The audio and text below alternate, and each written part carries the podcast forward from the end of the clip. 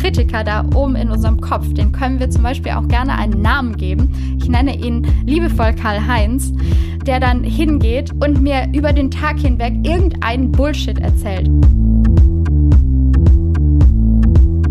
Dieser Selbstzweifelgedanke ist einfach ja wie so eine Pflanze immer größer geworden, bis dann schließlich zu dem Punkt, wo ich da stand und dann einfach nicht mehr singen konnte. Und dann blieb mir wirklich die Stimme weg. Also mitten im Ton, ich sang und auf einmal war dann die Stimme weg.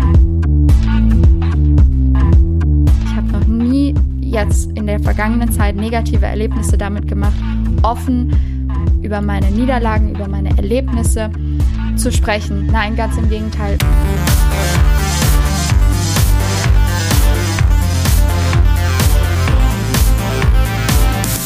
Hi und herzlich willkommen zum Podcast von Raketerei. Ich bin Imke Machura, ich wohne in Hamburg und mein Herz schlägt für Musik. Ich habe meine Leidenschaft zum Beruf machen können. Ich promote, ich booke, ich manage ein Indie-Label. Ich bin Macherin. Ich bin eine von wenigen und ich frage mich schon lange, warum. Deswegen habe ich mich auf die Suche gemacht und ich habe Antworten gefunden. In dieser Podcast-Serie porträtiere und interviewe ich Frauen, die die Musikbranche prägen und mitgestalten. Ich zeige, wo die Frauen, Ladies und Bitches der Musikbranche stecken. Und noch mehr.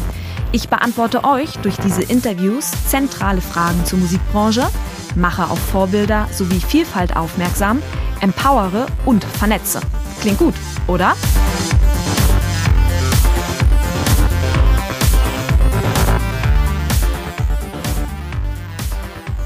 Hi Alicia, herzlichen Dank, dass du dir Zeit genommen hast. Hallo Imke.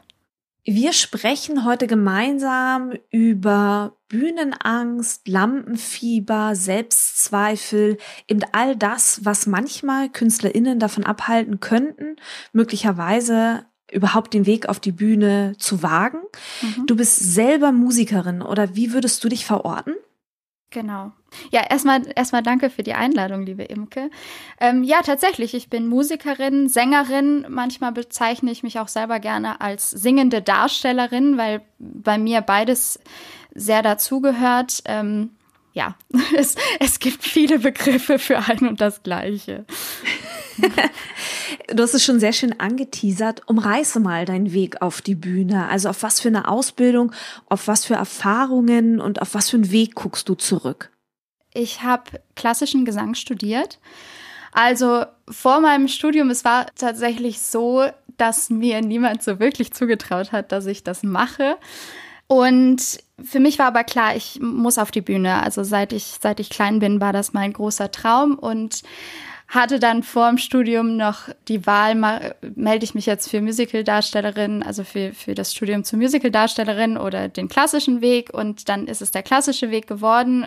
Ich habe Bachelor studiert an der Musikhochschule in Köln und bin dann für den Master gewechselt an die Musikhochschule in Mannheim. Also ich habe da mehr oder weniger so den klassischen Weg auch gemacht, den man so machen sollte als Opernsängerin. Ja, genau. Und ich habe einen Abschluss als Opernsängerin. Ich fand, du hast gerade was ganz Spannendes gesagt. Du hattest diesen Wunsch in dir, aber es hat dir niemand zugetraut. Warum hat dir das niemand zugetraut? Weil ich ein total stilles, kleines Mäuschen war, das sich bei allem versteckt hat. Aber sobald ich auf die Bühne gegangen bin, lustigerweise, war das weg. Also das war für mich so ein geschützter Raum. Im Alltag war ich wirklich total schüchtern, zurückgezogen, habe eher angefangen zu weinen, wenn mich jemand angesprochen hat, als dass ich irgendwie tough unterwegs war. Aber sobald ich auf einer Bühne stand, war das für mich weg. Also es war wie, als dürfte ich mir jetzt eine Rolle anziehen, jemand anders sein, aber eigentlich ist das wirklich mein wahres Ich da auf der Bühne. Das bin mehr ich, als ich mich selber im Alltag zeigen kann. Was denkst du, womit das zusammenhängt, dass die Bühne für dich so ein geschützter Raum ist? Oh, das ist eine sehr gute Frage.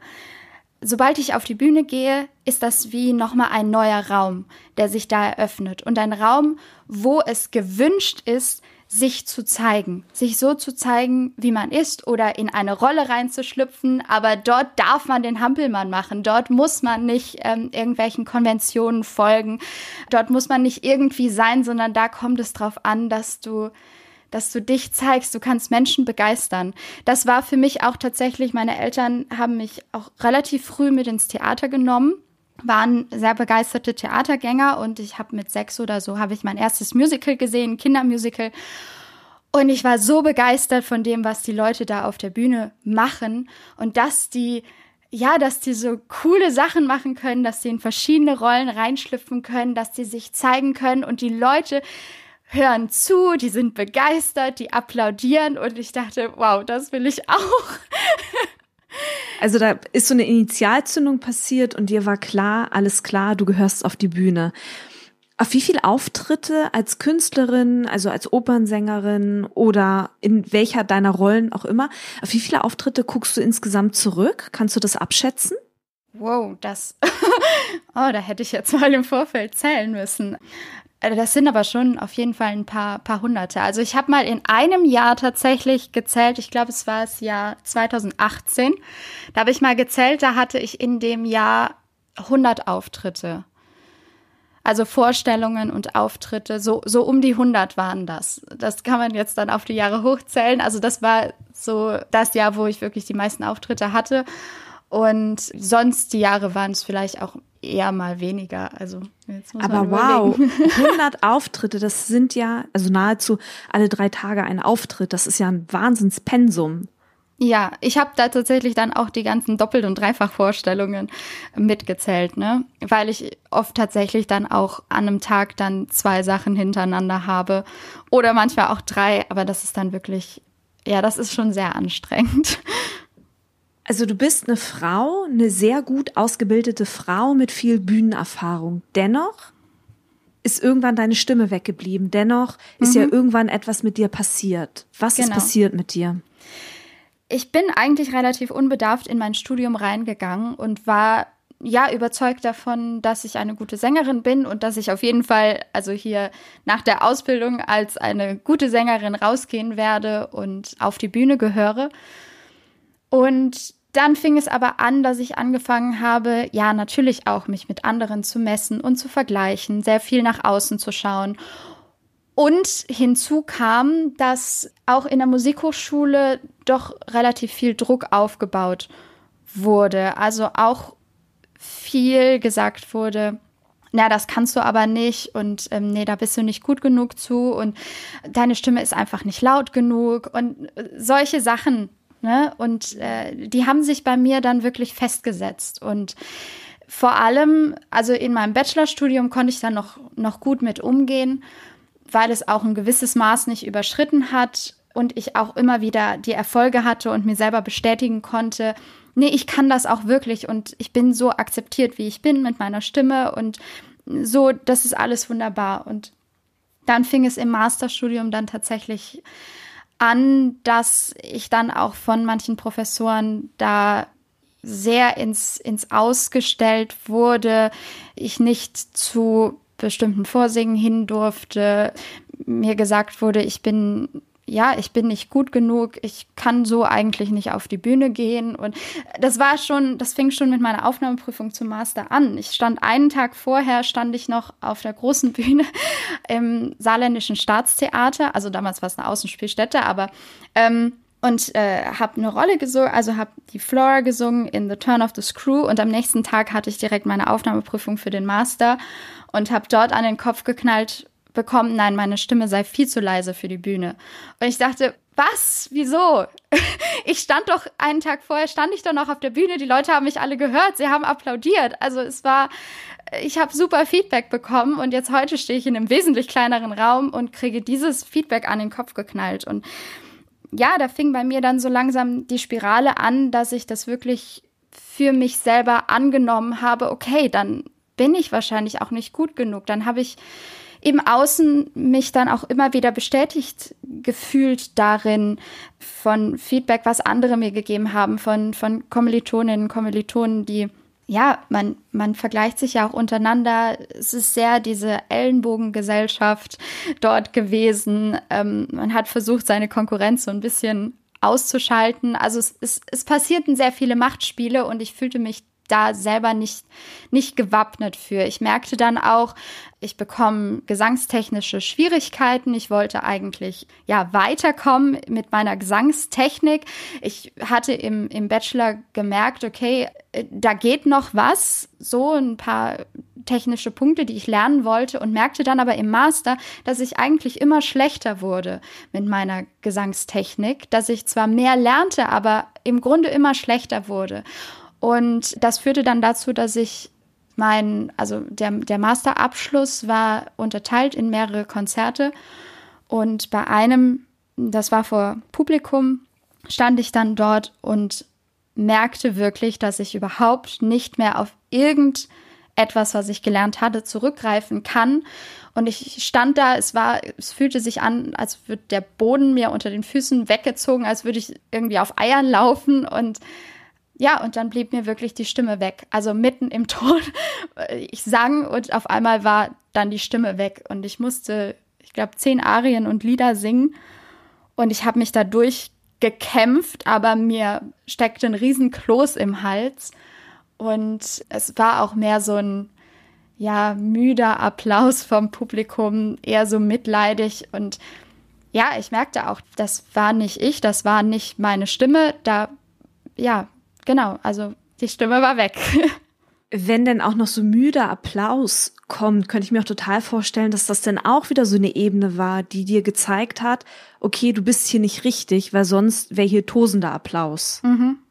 Genau, ja, das ist genau das Gefühl, was ich auch, oder dieser Gedanke, der sich bei mir festgesetzt hat, ich bin hier nicht richtig. Ne, da saß dann diese Heidelberger Haute-Volée vor mir und die erwarteten da jetzt die großen Opernstars, die nächste Anna Netrebko zu erleben, und ich war halt ich. Und das tat eigentlich richtig, richtig weh, weil ich dachte, okay, ich bin hier total fehl am Platz. Ich merke auch gerade, ich kann eigentlich überhaupt nichts. Was mache ich eigentlich hier? Warum bin ich überhaupt hier? Ich bin ja als Sängerin überhaupt nicht richtig. Wie ging es dann weiter? Also, weil ich mir auch vorstellen könnte, dass das auch ein Punkt war, wo, wenn ich in dieser Situation gewesen wäre, die Lust verloren hätte an dem, was ich da mache. Wie ging es weiter für dich? Ja, ich hatte auch die Lust dran verloren. Also ich war, wenn mein damaliger Freund, jetzt Verlobter, nicht gewesen wäre, dann wäre ich am nächsten Tag zum Studienbüro gestiefelt und hätte mich exmatrikuliert und hätte meinen Abschluss gar nicht mehr gemacht. Weil ich war wirklich an dem Punkt, wo in mir das so laut gedröhnt hat, dieses, ich gehöre hier nicht hin, ich bin nicht gut genug dafür, ich kann es einfach nicht. Was hat dir dein Freund gesagt, dass du nicht zum Büro gegangen bist und dich exmatrikuliert hast? Was hat er mit dir gemacht? Er hat mir, ich meine, das ist auch nicht so wirklich politisch korrekt, aber er hat mir gesagt, du willst die doch jetzt nicht gewinnen lassen, oder? Und da war dann auf einmal wieder die Kämpferin da, und da habe ich mir gesagt, nee, ich bin zwar jetzt ganz am Boden, aber nein, dann hätten jetzt andere mich wirklich niedergedrückt. Und das kann ich nicht auf mir sitzen lassen. Was ich dann aber später festgestellt habe, ne, also ich hatte da noch ganz klar diesen Gedanken, ja, die anderen sind schuld und die haben mir das alles eingeredet und die haben mir hier meinen Lebensweg verbaut und zerstört und so weiter. Was ich dann später wirklich gelernt habe für mich, dass das alles in mir stattgefunden hat. Dass das alles meine Gedanken waren.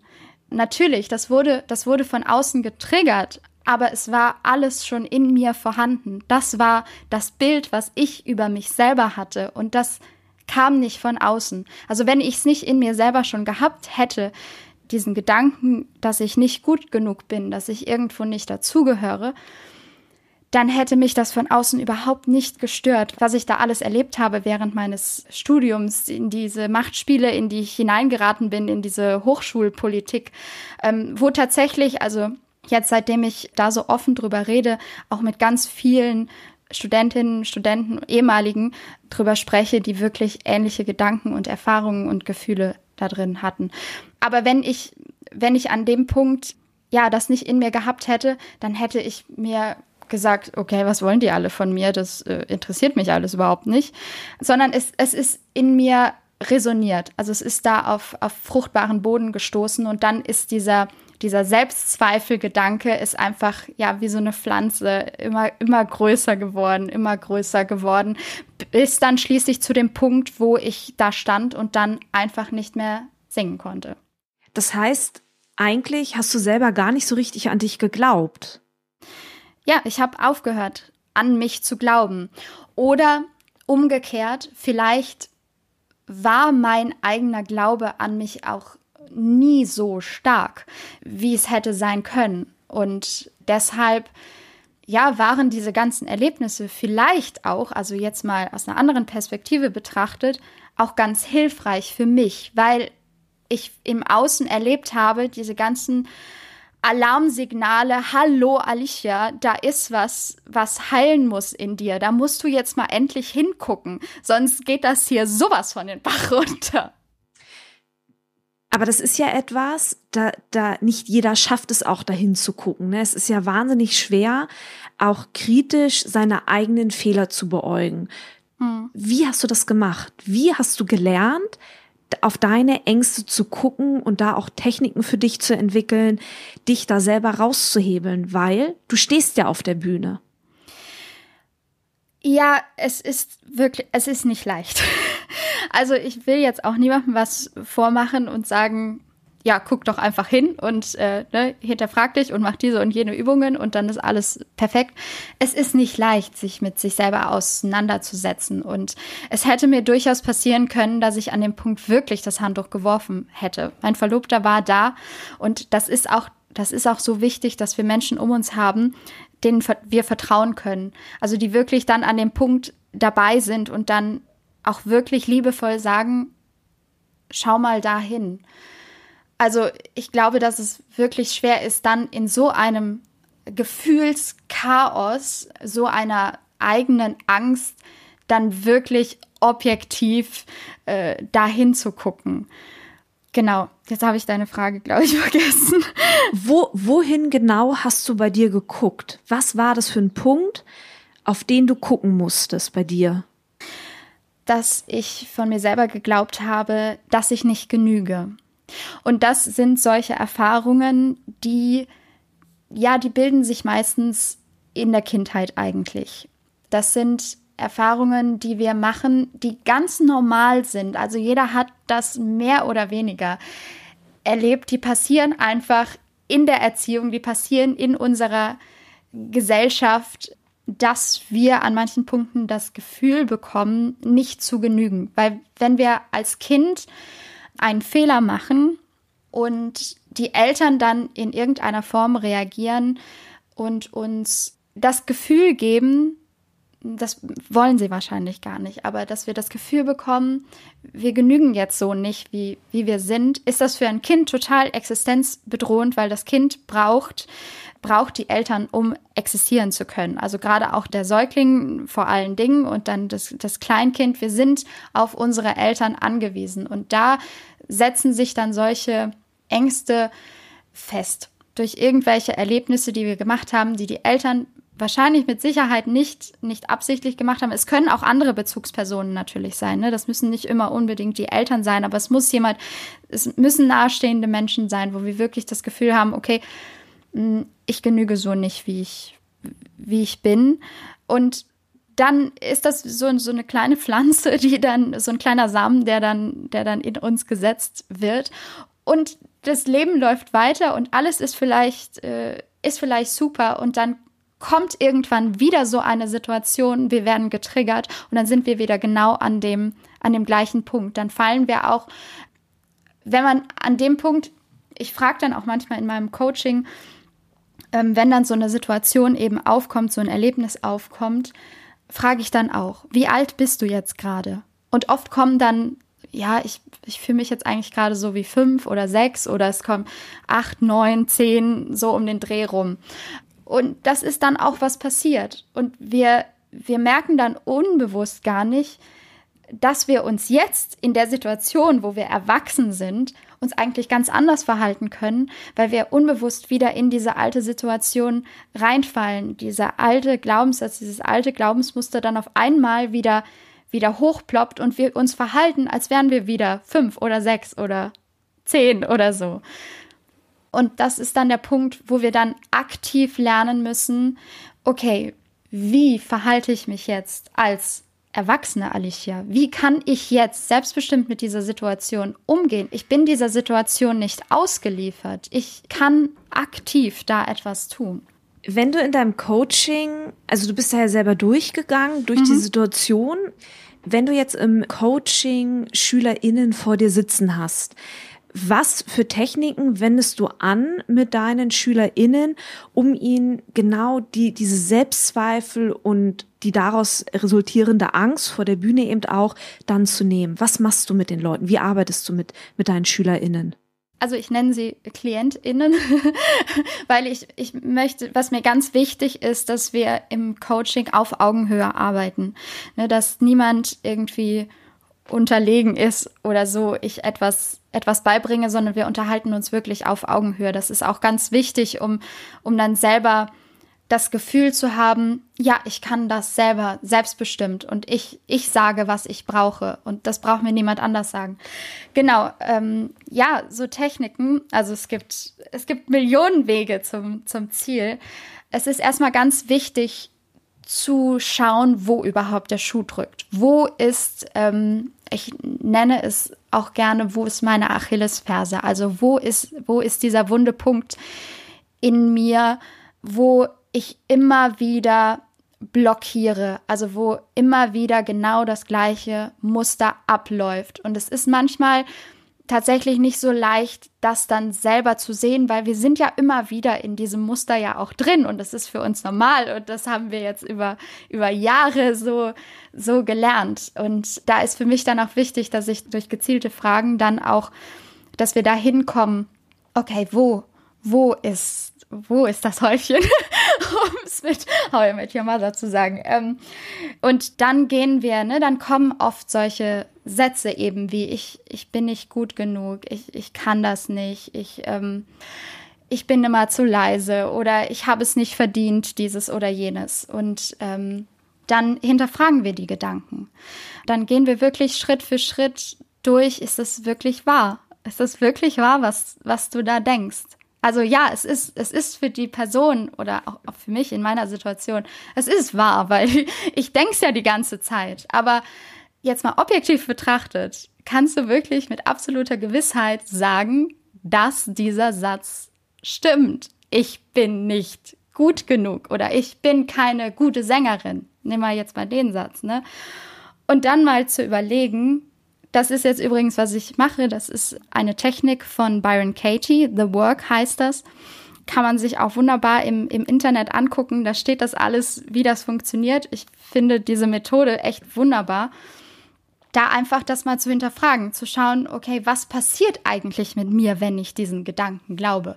Was geht da in mir ab? Da kommt dann oft, ne, ich blockiere mich dadurch, wenn ich denke, ich bin keine gute Sängerin, dann bin ich auch keine gute Sängerin. Oder wo spürst du das überhaupt? Wo spürst du das, dass du keine gute Sängerin bist? Im Bauch, im Herzen, im Hals, im Kopf, bekommst du Kopfschmerzen davon oder im Rücken oder, ne? Und dann wirklich mal reinzuspüren in dich, was macht das eigentlich mit mir, dass ich das denke? Und wenn ich das weiterspinne, wenn ich das mein Leben lang denke, was wird dann aus mir? Wie wird sich mein Leben entwickeln, wenn ich so weiterdenke? Und dann den Sprung zu machen hin zu, und was, wenn es diesen Satz jetzt nicht mehr gäbe? Was würde ich ohne diesen Gedanken tun? Und dann ist oft, ja, das ist wirklich schwer, dann zu überlegen, was wäre ich jetzt ohne diesen Gedanken, weil wir haben es ja so oft gedacht.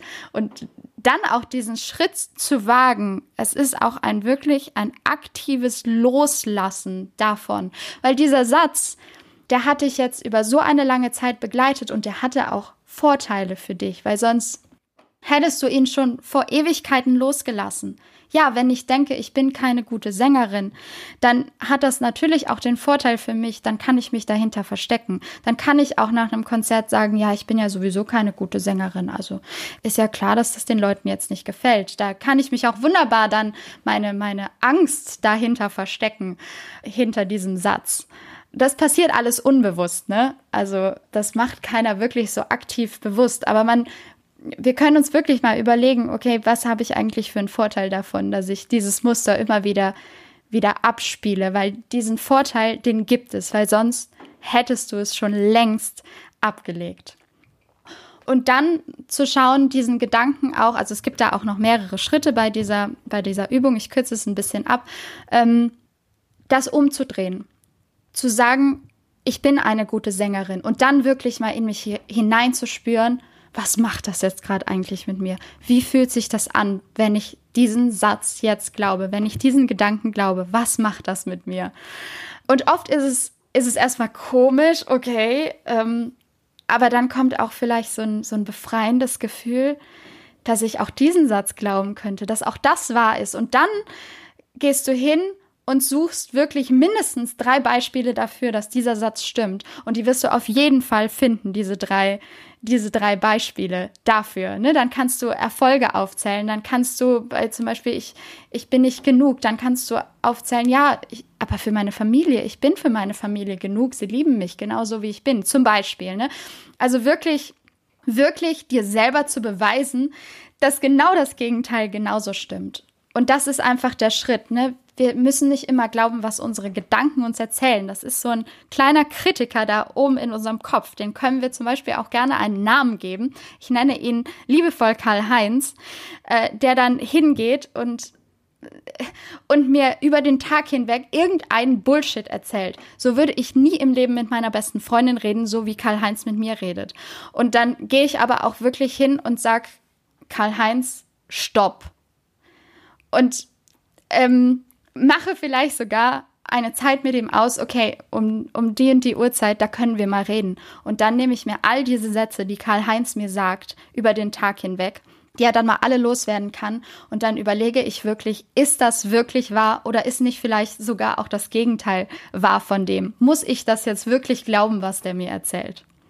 So, das ist eine Herangehensweise. Ich arbeite auch sehr viel mit Visualisierung. Also wirklich sich vor einem Auftritt auch vorzustellen, wie läuft dieser Auftritt ab, im Kopf alles durchzugehen und zwar im absoluten Best Case. Also so, wo du selber denken würdest, boah, wenn das so alles läuft, dann flippe ich aus. Also dann köpfe ich den nächsten Sekt und das ist eigentlich zu schön, um wahr zu sein, aber genau so. Und am besten nochmal 30% drauf.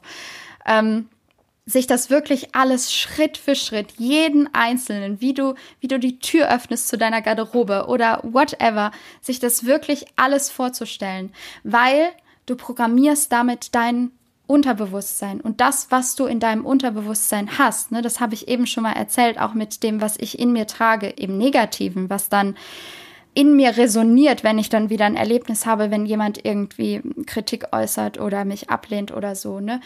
Das können wir auch umdrehen, wenn wir nämlich dieses positive Gefühl, diesen Glauben an uns haben, diese positive, schöne Vorstellung von dem, was passiert, in uns haben, dann werden wir es auch erleben. Dann werden wir es im Außen bestätigt bekommen, was wir im Innen tragen. Wir sehen nämlich immer nur das, was wir in uns haben. Also wir können es zum einen erklären mit dem Gesetz der Anziehung, ne, was ich in mir trage, das ziehe ich auch von außen an. Oder was ich in mir trage, das sehe ich auch. Ne? Wenn ich morgens aufstehe und ich stehe quasi mit dem sprichwörtlichen falschen Fuß auf und fühle mich total scheiße und dann sehe ich auch noch, mache meine Mails auf und dann ist da wieder eine Absage von einem Veranstalter und dann gehe ich raus und dann sehe ich auch wirklich, man kann es ausprobieren. Also ich glaube, es hat jeder schon erlebt. Dann sieht man auch wirklich nur die Leute, die schlecht drauf sind und dann wird man auch noch wahrscheinlich fährt das Auto durch eine Pfütze und spritzt einen fast nass und dann ist die Bäckerei Fachverkäuferin, ist total genervt und umgekehrt wenn wir morgens aufstehen und mit einem Lächeln aufstehen und wir sehen, die Sonne scheint und wir sind einfach gut drauf und wir gehen raus und wir sehen auch wirklich nur Leute, die uns anlächeln. Ja, auf der einen Seite ist es auch, weil wir selber lächeln und die Leute lächeln uns zurück. Die spiegeln uns ja im Prinzip nur, ne? Die Leute spiegeln uns permanent. Sie spiegeln das, was in uns ist. Im Prinzip veränderst du ja Perspektiven, ne? Du zeigst den Leuten, deinen KlientInnen, mit denen du zusammenarbeitest, dass jede Medaille zwei Seiten hat. Genau. Wie lange dauert so eine Transformation? Also wie lange brauchen Menschen, bis sie diese neue Perspektive tatsächlich schaffen, auch anzunehmen? Ja, das hängt, wenn ich dich jetzt mal anspreche, das hängt von dir ab. Also es geht wirklich darum, wir könnten Coaching machen und innerhalb von einer Sekunde hast du diesen Turn gemacht. Es hängt von deinem Willen ab, so lange wie du brauchst, dich von dem Alten zu lösen. Und es ist wirklich, es ist ein Loslösungsprozess von alten Mustern hin zu etwas Neuem. Natürlich fängt danach dann auch ein Prozess an, das zu üben, das zu trainieren und wirklich da an dir aktiv zu arbeiten. Aber im Prinzip könntest du deine gesamte Einstellung, also alles, deine Selbstzweifel, deine Angst innerhalb von einer Sekunde über Bord werfen. Ist jeder in der Lage dafür, tatsächlich auch diese andere Seite der Medaille zu sehen? Also kann das wirklich jeder? Oder gibt es einfach Menschen, die gar nicht in der Lage sind, keine Ahnung, auf diese blinden Flecken, die man hat, zu gucken? Also wenn du den Willen hast, dann kann das wirklich jeder. Das kann absolut jeder. Natürlich, wir stoßen dann auch, und da hört dann auch im Prinzip, ne, mein Coaching auf, wenn es Richtung psychischen Erkrankungen geht, oder Ängsten, die so stark sind, also Angststörungen, dass es wirklich einer Psychotherapie bedarf oder auch Depressionen und so weiter. Dann sind die Leute nicht in der Lage, das jetzt zu sehen. Und das ist auch vollkommen in Ordnung, ne? Also jeder gesunde Mensch kann das machen und kann mit seinem eigenen Willen das schaffen. Und wenn aber eine Erkrankung dazwischen liegt, dann ist es wirklich, wirklich ein Prozess, ne? Und da will ich jetzt auch nicht sagen, also deshalb möchte ich das ansprechen, ne? Ich sag nicht, ja, du kannst das und du musst das und du brauchst einfach nur den Willen haben. Nein, es gibt auch Punkte im Leben oder es gibt Erkrankungen, da kann man das einfach nicht, jetzt nicht, in diesem Moment. Da liegen noch einige Schritte dazwischen und das ist absolut in Ordnung. Lass uns mal den Bogen zu deiner Geschichte zurückmachen. Also du bist damals von der Bühne gegangen, es war eher ein Mauerapplaus. Ja. Dein Verlobter hat dich emotional wieder aufgebaut, du hast dich nicht exmatrikuliert. Mhm. Wie ist dein Leben danach weitergegangen, nachdem du dich selber auf diese Reise zu deinem Mittelpunkt, zu deinen Selbstzweifeln quasi gereist bist, gegangen bist? Du hast die Selbstzweifel für dich aufgelöst. Mhm. Und wie ging es dann weiter mit dir? Ab dem Punkt meinst du jetzt, wo ich diesen Turn geschafft habe? Okay, genau. Weil das war nach dem Studium wirklich nochmal ein längerer Prozess, wo ich mich auch wirklich mal ein halbes Jahr ganz rausgezogen habe, um einfach mal diesen Cut zu machen. Ja, ich habe mich dann damit auseinandergesetzt. Ich habe mir Coaches gesucht und wirklich daran gearbeitet und dann gemerkt, wie gut mir das tut. Und wie viele Baustellen da eigentlich tatsächlich in mir sind. Und habe aber auch so eine große Dankbarkeit gespürt, das jetzt machen zu können. Also jetzt, ja, diese Hilfe zu bekommen von außen, diese Impulse zu bekommen und auch eine Dankbarkeit tatsächlich dafür, dass ich vorher durch diese ganzen negativen Erlebnisse gegangen bin, weil die haben mich dahin gebracht, wo ich jetzt bin. Und ich habe dann... Jetzt muss ich gerade überlegen, wann es war. 2019 habe ich dann für mich festgestellt, okay, es erfüllt mich nicht mehr zu 100%, nur auf die Bühne zu gehen. Also quasi alles annehmen zu müssen, was ich bekomme, um überleben zu können. Aber ständig Sachen auf der Bühne, Rollen zu spielen und so zu spielen, wie es jemand anders möchte. also ne, quasi wie der Regisseur es möchte, wie die Regisseurin oder musikalische Leitung das möchten. Das ist alles okay, ne? Also ich liebe diese Arbeit. Das möchte ich gar nicht in Frage stellen. Aber ich habe gemerkt, da will auch noch was aus mir raus. Also ich kann nicht nur das machen, was andere von mir verlangen, sondern ich habe irgendwie so einen eigenen Drang. Da muss irgendwas raus aus mir und ich brauche mein eigenes auch noch, so als zweites Standbein. Und durch Zufall, also ich glaube mittlerweile wirklich nicht mehr an Zufälle, es kam quasi zu mir, dass ich mit einer Freundin sprach und wir über dieses und jenes sprachen und dann auch über einen Freund von ihr, der eine Coaching-Ausbildung gemacht hat. Und ich dachte, interessant. Habe dann mich direkt an Google gesetzt und geschaut, ja, wo kann man denn sowas machen? Also ich hatte mich vorher schon natürlich durch meine eigene Geschichte sehr mit Persönlichkeitsentwicklung und allem auseinandergesetzt und ja auch mit Coaches gearbeitet. Und ich dachte eigentlich immer, ja, entweder ich studiere nochmal Psychologie oder das war es halt. Und ich konnte mir nicht vorstellen, nochmal ein Studium zu machen. Und ja, dann flog das quasi so zu mir und dann habe ich gesagt, okay, das mache ich jetzt. Ich wusste damals noch nicht, warum ich es mache, aber mir war einfach klar, ich muss das jetzt machen. Und dann habe ich es angefangen und dann kam Corona und dann war mir klar, okay, das ist jetzt wahrscheinlich wieder irgendein Zeichen. Also ich habe jetzt super viel Zeit, diese Coaching-Ausbildung auch wirklich zu machen und mich da reinzuwerfen und auch dem auf den Grund zu gehen, warum ich das jetzt eigentlich tue und was ich damit will.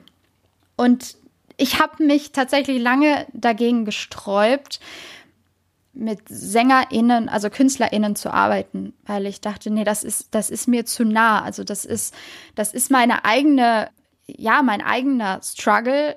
Da sind noch zu viele Wunden offen bei mir, das kann ich nicht. Und vielleicht komme ich dann auch in diese Neidfalle rein, dass ich denke, wenn ich jetzt denen helfe, dann machen die jetzt die Riesenkarriere und ich sitze hier und werde das vielleicht auch nie schaffen. Ne? Da kamen dann auch wieder meine Selbstzweifel. Was übrigens auch total normal ist, diese Selbstzweifel kommen auch wirklich manchmal an den Punkten in unserem Leben, wo wir einen Wachstumsschritt machen. Und man kann es auch liebevoll als Wachstumsschmerz bezeichnen. Dann kommen auf einmal diese Selbstzweifel, weil wir aus unserer alten Haut, ne, wie so eine Raupe, ne, die dann, ja, wo die alte, der Kokon dann zu klein wird und die dann, ne, rauskommt und anfängt zu fliegen. Und genau, jetzt habe ich, glaube ich, tatsächlich schon wieder den Faden verloren. Genau, dass ich mit Bühnenmenschen arbeiten, also erstmal nicht arbeiten wollte und dann aber über meinen Instagram-Account sehr viel aber doch darüber gesprochen habe und dann über meine Erfahrungen und da wirklich sichtbar wurde und mich geöffnet habe und diese Dinge ausgesprochen hat, die alle denken, aber keiner drüber spricht. Also die wenigsten trauen sich über Niederlagen zu sprechen, was ich absolut verstehen kann und ich habe mich da auch sehr lange nicht getraut und versteckt und immer versucht, alles so zu kaschieren, dass es aussieht, als ja, hätte ich den Mordserfolg und würde nur von einem Erfolg zum nächsten gehen, was aber de facto nicht ist. Also ich habe an einem Punkt dann wirklich angefangen, einfach mal offen darüber zu sprechen und zu sagen, nee, ich fühle mich eigentlich gerade echt wie eine Versagerin und irgendwie habe ich das Gefühl, dass ich eine Absage nach der anderen bekomme und hier gerade gar nichts läuft. Und in dem Moment, wo ich das gesagt habe, merkte ich, ich habe es wirklich dann einem Kollegen gegenüber gesagt und der meinte, du, weißt du, ich fühle mich absolut genauso. Und da war dann auf einmal dieser Bann gebrochen und ich habe das dann mehrfach ausprobiert. Also wirklich erstmal noch so zaghaft, okay, was passiert, wenn ich darüber rede? Ich habe, ohne Scheiß, ich habe noch nie jetzt in der vergangenen Zeit negative Erlebnisse damit gemacht, offen über meine Erfahrungen, über meine Niederlagen, über meine Erlebnisse zu sprechen. Nein, ganz im Gegenteil, es kommen immer mehr Leute zu mir und da bin ich jetzt wieder bei den Bühnenmenschen, bei den KünstlerInnen. Die kommen zu mir und erzählen mir von ihren Erlebnissen und erzählen von ihren negativen Gedanken und von ihren Niederlagen und von allem, ja, auch von diesen Machtspielen, ne, wo ich eben auch von gesprochen habe an der Hochschule, was sie da erlebt haben und wo ich denke, wow, krass, okay, Dagegen sind jetzt wirklich meine Erlebnisse gar nicht so schlimm. Aber ich habe es halt vorher auch nicht gesehen, ne? Weil wirklich alle sich versteckt haben und versucht haben, das zu verstecken. So. Und dadurch habe ich dann auch den Mut gefasst und habe mir gesagt, nee, komm, ich mache das jetzt. Weil irgendwie kommt es gerade von außen auf mich zu. Ich sträub mich da jetzt nicht gegen. Ich nehme diese Challenge jetzt an. Und schau mal, was passiert. Ich kann es ja immer noch ändern. Ich kann ja immer noch meine Zielgruppe als Coach ändern. Aber was dann passiert ist, was ich ja erwartet hatte, war quasi, ich falle in diese Neidfalle rein oder ich meine eigenen Wunden reißen wieder auf.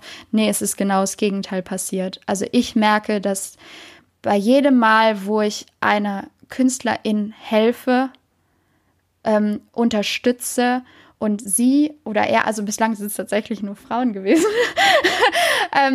ihr helfe zu wachsen und über ihre Selbstzweifel hinwegzukommen, ihren eigenen Weg zu finden, zu akzeptieren, wieder in ihr Potenzial, ihre eigene Kraft zu kommen, dass ich mit jedem Mal selber heile und dass das für mich sich so gut anfühlt. Also ich fühle mich nach jedem Coaching, fühle ich mich so unfassbar erfüllt davon, was da passiert, dass ich jetzt sage, wie konnte ich eigentlich jemals denken, dass das nicht der Weg ist? Mal so abschließend und vielleicht auch zusammenfassend. Mhm. Was würdest du den Menschen gerne mitgeben wollen, die vielleicht an Selbstzweifeln und vielleicht auch an Bühnenangst und Lampenfieber da wirklich drunter leiden? Zeig dich. Sprich darüber, sprich offen darüber, was in dir losgeht. Hol dir eventuell Unterstützung aus dem Freundeskreis von Menschen, denen du vertraust. Vielleicht auch ne, in einem Coaching, aber wie gesagt, das muss nicht jeder. Also das, darüber sprechen, sich öffnen und diese Selbstzweifel nicht als Niederlage verstehen, sondern eher als Punkt, als Warnsignal. Hey, schau mal dahin. Da möchte etwas rauskommen, da möchte etwas heilen und ja, lieb zu sich selber zu sein. Und wirklich, ne, wir müssen es nicht immer, auch als Künstler, wir müssen es nicht allen recht machen. Wir müssen auch, wenn wir uns scheiße fühlen, nicht zu dem Vorsingen, Vorsprechen, Probespiel, was auch immer, hingehen. Schau, dass es dir gut geht. Ne, dass du all das tust, was dir wirklich in dem Moment hilft und hör nur auf dein Bauchgefühl und nicht auf diesen Karl-Heinz in deinem Kopf. Das war Alicia Funken. Herzlichen Dank, dass du dir Zeit genommen hast. Vielen Dank dir. Herzlichen Dank fürs Zuhören. Ich habe jetzt noch 3 kleine Infos für euch. Wenn ihr etwas auf dem Herzen habt oder euch Gedanken zu dieser Folge kamen, die ihr mir gerne mitteilen möchtet, dann sucht sehr gerne den Austausch zu mir. Ihr erreicht mich unter imke@raketerei.com. Außerdem, wenn euch diese Folge gefallen hat, dann bewertet meinen Podcast gerne auf iTunes, um ihn für andere sichtbar zu machen. Wenn ihr mehr über die Musikbranche wissen möchtet, über Strukturen, über Trends, über Strömungen, wenn ihr mehr zum Thema Selbstvermarktung für Musikerinnen erfahren möchtet oder meinen Podcast zugeschickt bekommen wollt, sobald die neue Folge online ist, dann solltet ihr unter www.raketerei.com/newsletter mein Newsletter abonnieren. Dann bekommt ihr alle 2 Wochen ein kleines Komplettpaket von mir per E-Mail zugeschickt. In diesem Sinne, bleibt mir gewogen, eure Imke.